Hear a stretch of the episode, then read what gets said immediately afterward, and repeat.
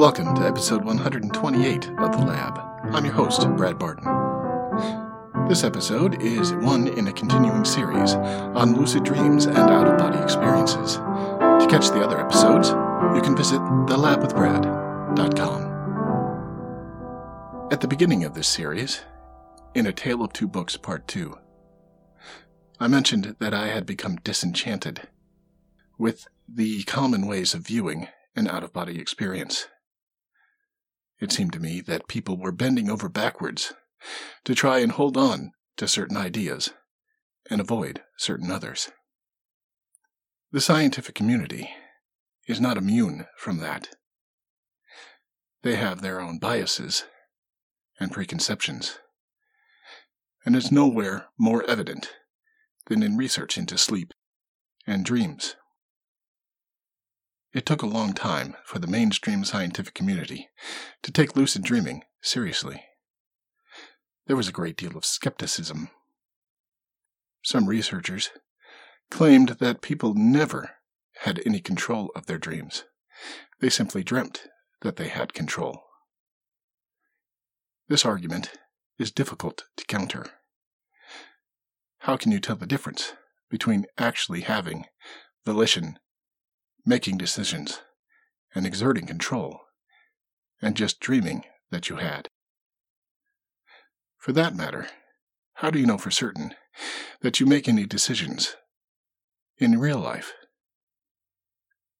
In the 1950s, 60s, 70s, and 80s, there was an idea floating around that people do not dream in color, that dreams occurred in black and white.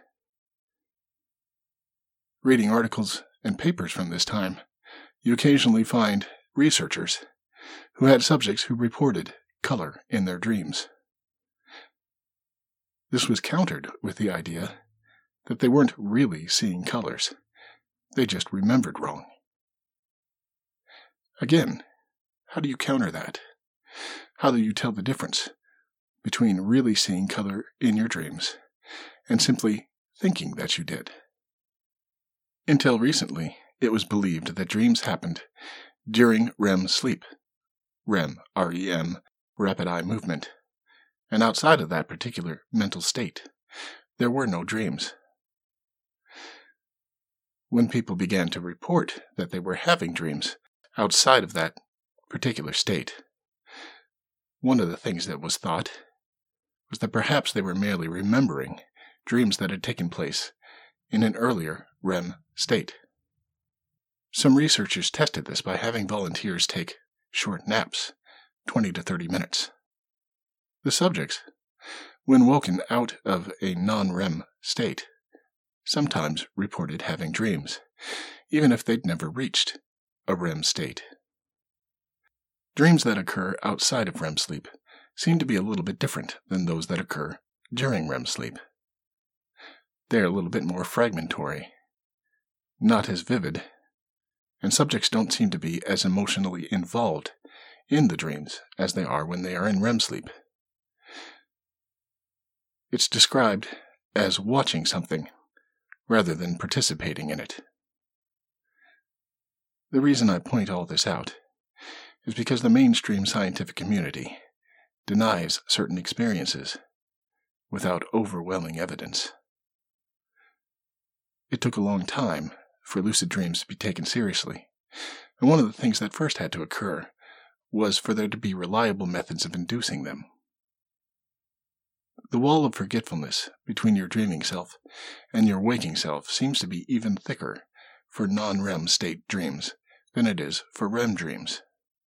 People who were woken from non REM states often had more difficulty recalling the dream they had just had, as compared to people who were woken during REM states. But despite the skepticism and doubt from the scientific community, those dreams did and do occur. There really is color in dreams. And you really can become aware you are dreaming and exert some control over the dream. We are about to enter into a maze of mirrors. Your mind will quite happily throw up just about anything you expect in your dream state. If you expect that there will never be any color in your dreams, there probably won't be. If you expect that dreams are full of nonsense, your dreams are likely to be more fragmented. People undergoing Freudian psychoanalysis tend to have dreams filled with Freudian symbolism. What you expect will greatly affect what occurs. Because of this, I'm going to explain a model or theory of out of body experiences that I don't subscribe to. It's based on the idea that you have a spirit which leaves your body and wanders around the world before returning. The reason I'm going to explain it, despite not believing in it, is because the first few times I had an out of body experience deliberately, I was using that model. Since it might help, I'll explain it. It is possible to remember your non REM dreams. The methods are the same that you might use to remember your REM dreams. However, they're not especially interesting.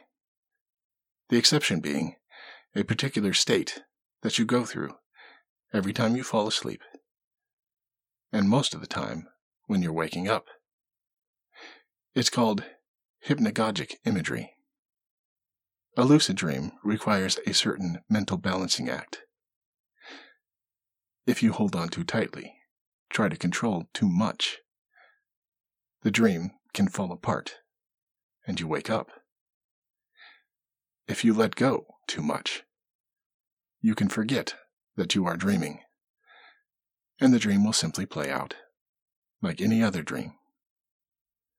You may not even be able to remember that you had a dream even if you had become lucid briefly.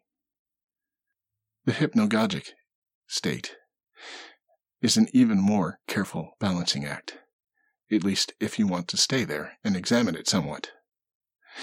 And if you want an out of body experience, the hypnagogic state is the best place to start from. Next time, we'll talk about how to extend, examine, and experience the hypnagogic state.